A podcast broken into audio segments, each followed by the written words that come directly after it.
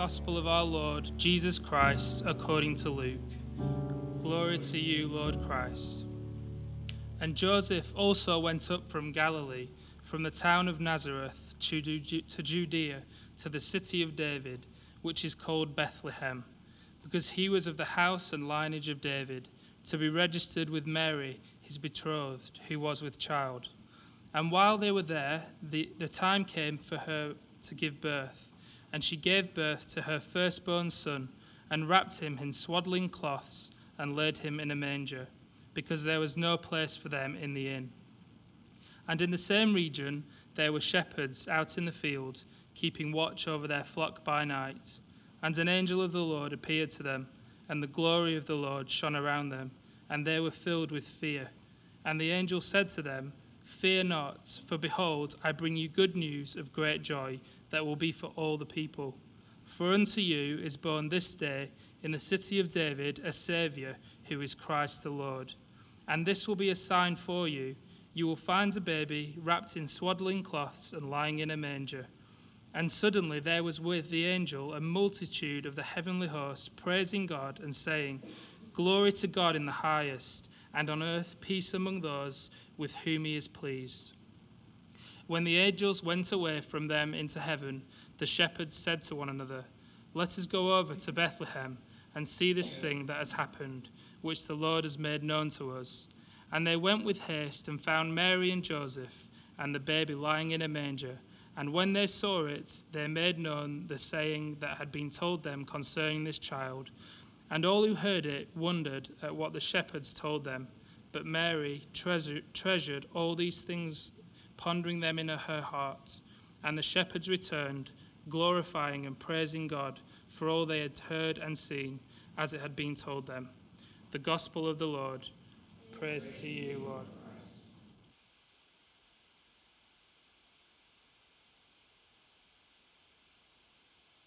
Well, hello again.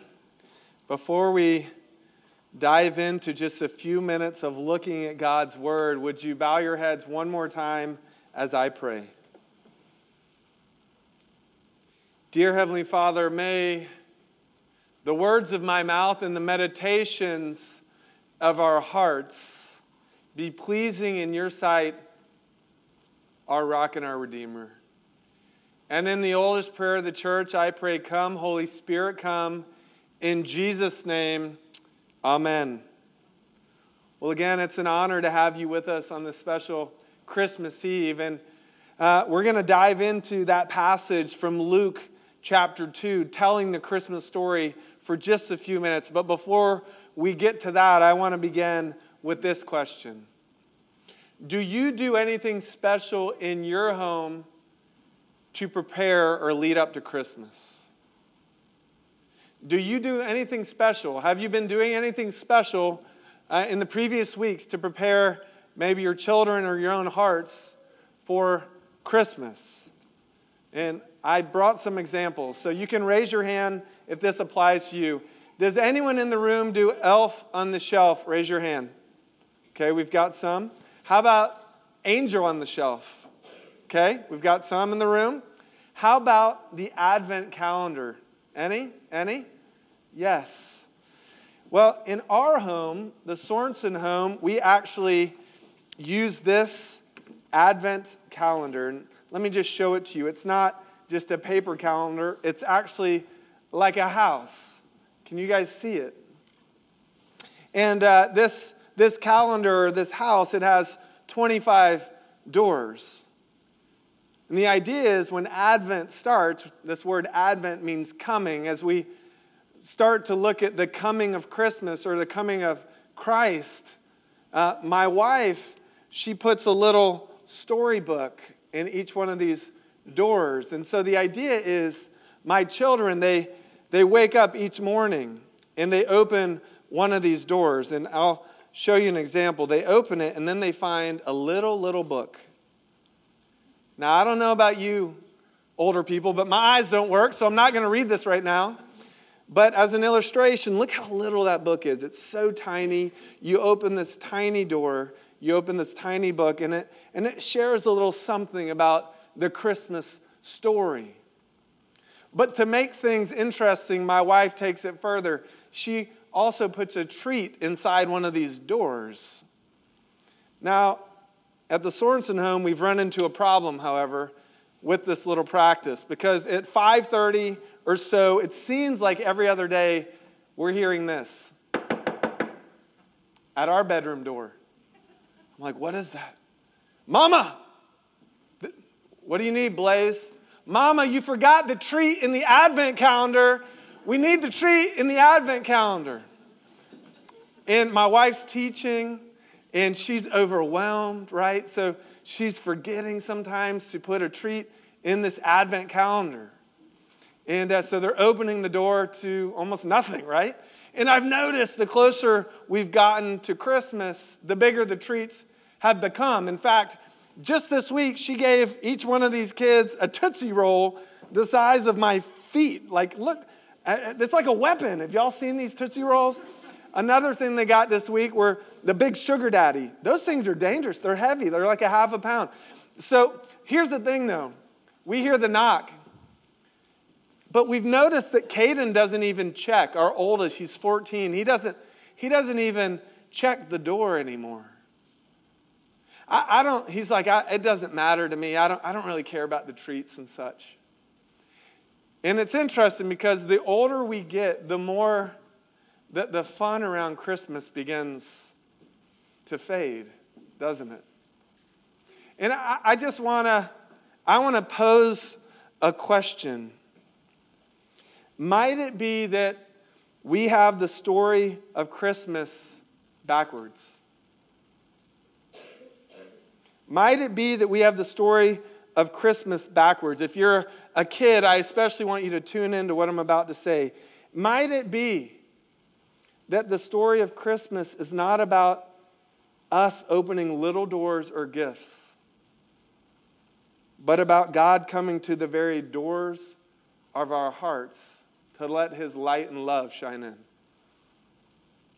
Might it be that the point of Christmas is not about these little doors and treats we get or gifts we get from our parents or relatives, but might it be that God's coming to the very door of our hearts to let his light and love shine in. Looking at our passage, we see this. The story goes in, in the same region, there were shepherds out in the field keeping watch over their flock by night, and an angel of the Lord appeared to them. In the glory of the Lord shone around them, and they were filled with great fear. You see, when we began the service tonight, we read from Luke, excuse me, Isaiah chapter 9 in the Old Testament, where there's this declaration, this promise of what's to come. God will send a light that will break through the darkness, break into the deep darkness. And that promise is being fulfilled here in Luke chapter 2. Some of you know this because you've been with the DI Fellowship over the last month as we looked at the Christmas story. Luke is a doctor and he's taking meticulous notes. We have someone here in medical school. Essentially, Luke writes through clinical notes and he begins his gospel saying, I want you to know for certain this truth about Jesus. And so we come to our passage, and what it boils down to is Luke is saying, light is piercing through the darkness, it's breaking into our world. Take note. My wife teaches fourth grade at this little Christian school called Palmetto Christian Academy. And I know we have some of the kids and students from that school here. Over the last month, she's been going through the Christmas story with her students as a devotional. And they started to look at this idea of darkness. And I know parents, we think, oh, this is scary for our kids to consider and look at. But she said to her class, How many of you have darkness or no dark places in your life where you'd like the light of Jesus to shine in? Hands just flew up. Nine and 10 year olds. And she said, You know, tell me, tell me about that. And one kid would say, My parents, they're, they're struggling in their marriage. Or another, My parents are going through a divorce Another said, My uncle's in rehab. Another said, My dad's looking for a job. You see, if we're honest, we all know that there's darkness both out there, hardship out there, but also in here. In here, in this story, God's light is breaking through. So imagine in this scene, you've got these shepherds. It's a cold night, a winter night. They're huddled around a fire, there's darkness all around them. And then it says, the glory of the Lord shone around them. And kids, as an illustration to capture what this looks like, it's like a, a star in the sky burst.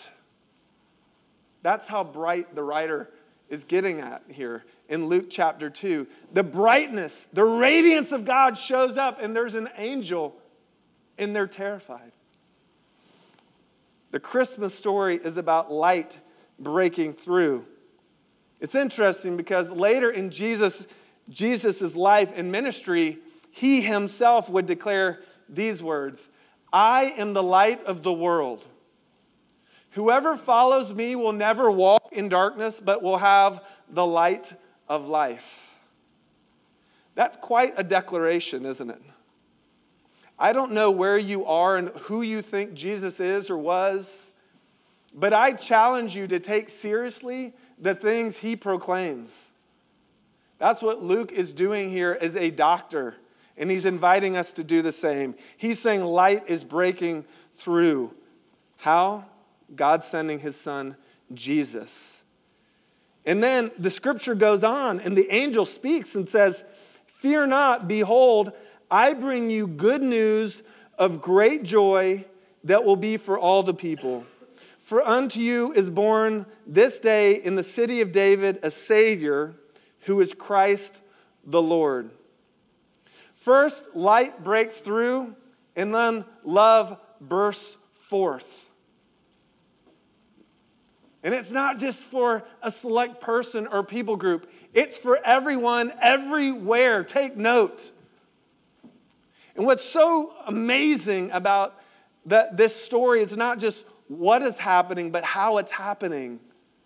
God sent his son as a baby. He didn't roll in on a stretch camel. In fact, he was rejected at the inn. He's born in a stinky, smelly, dark manger and stable.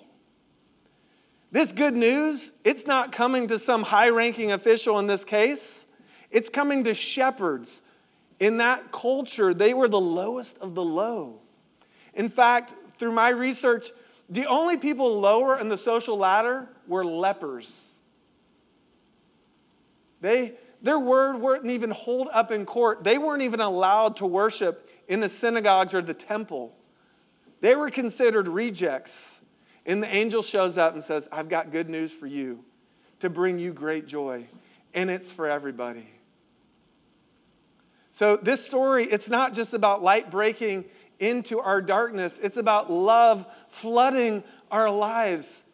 I don't know who you are, many of you, or what you're carrying, but might it be that God wants to pierce his light and his love into your life tonight?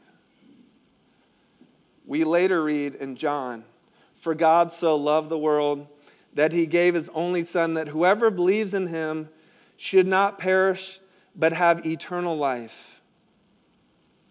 So here's the thing about the Christmas story, especially kids.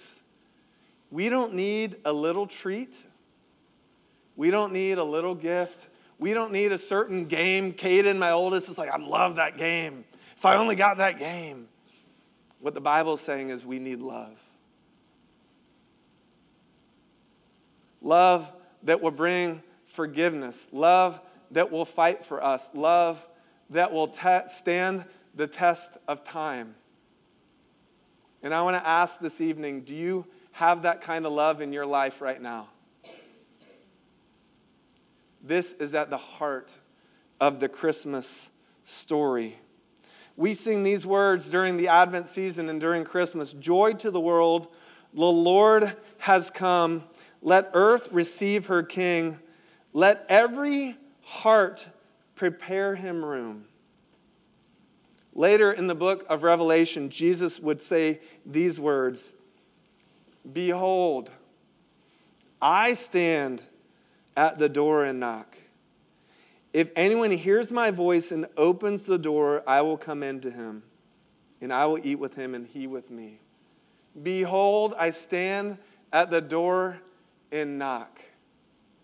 The Christmas story is not about us opening little doors, it's about God saying, I'm here right now for you. Do you want and need my light and my love to bring breakthrough in your life? And here's what I encourage you to say is yes. Let him in. Let him in. Let's pray.